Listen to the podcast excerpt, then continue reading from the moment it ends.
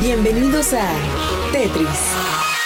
Descubrimientos, avances tecnológicos, innovaciones que mejoran la existencia del individuo y lo que lo rodea.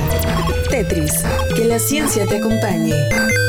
En los últimos meses, el rover chino Yutu-2 ha hecho una serie de descubrimientos extraños en la superficie de la Luna. Cabañas misteriosas, cráteres inexplicables y ahora, una serie de esferas de cristal cuyo origen intrigó a miles.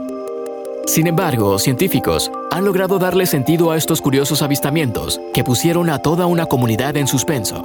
Según se apuntaba, estos cuerpos pequeños, cuya composición translúcida macroscópica llamaron la atención de astrónomos y aficionados al espacio, fueron incluso fotografiados por la cámara panorámica de la sonda. Si bien la aparición de esferas que aparentan ser de vidrio o cristal no es una novedad en el espacio, los elementos observados por los equipos chinos destacaron mediáticamente gracias a su ubicación.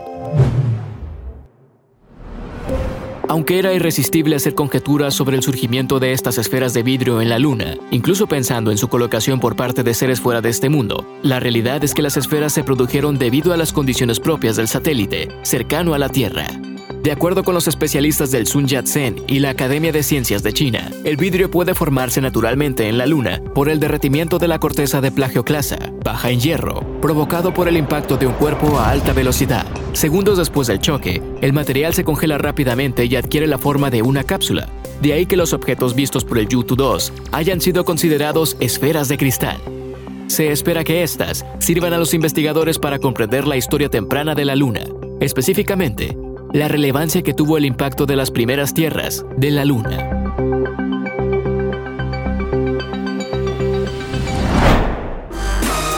El software ha sido cargado en tu cerebro.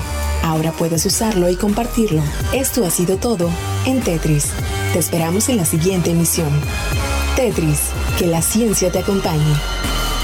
Control, Alt, suprimir.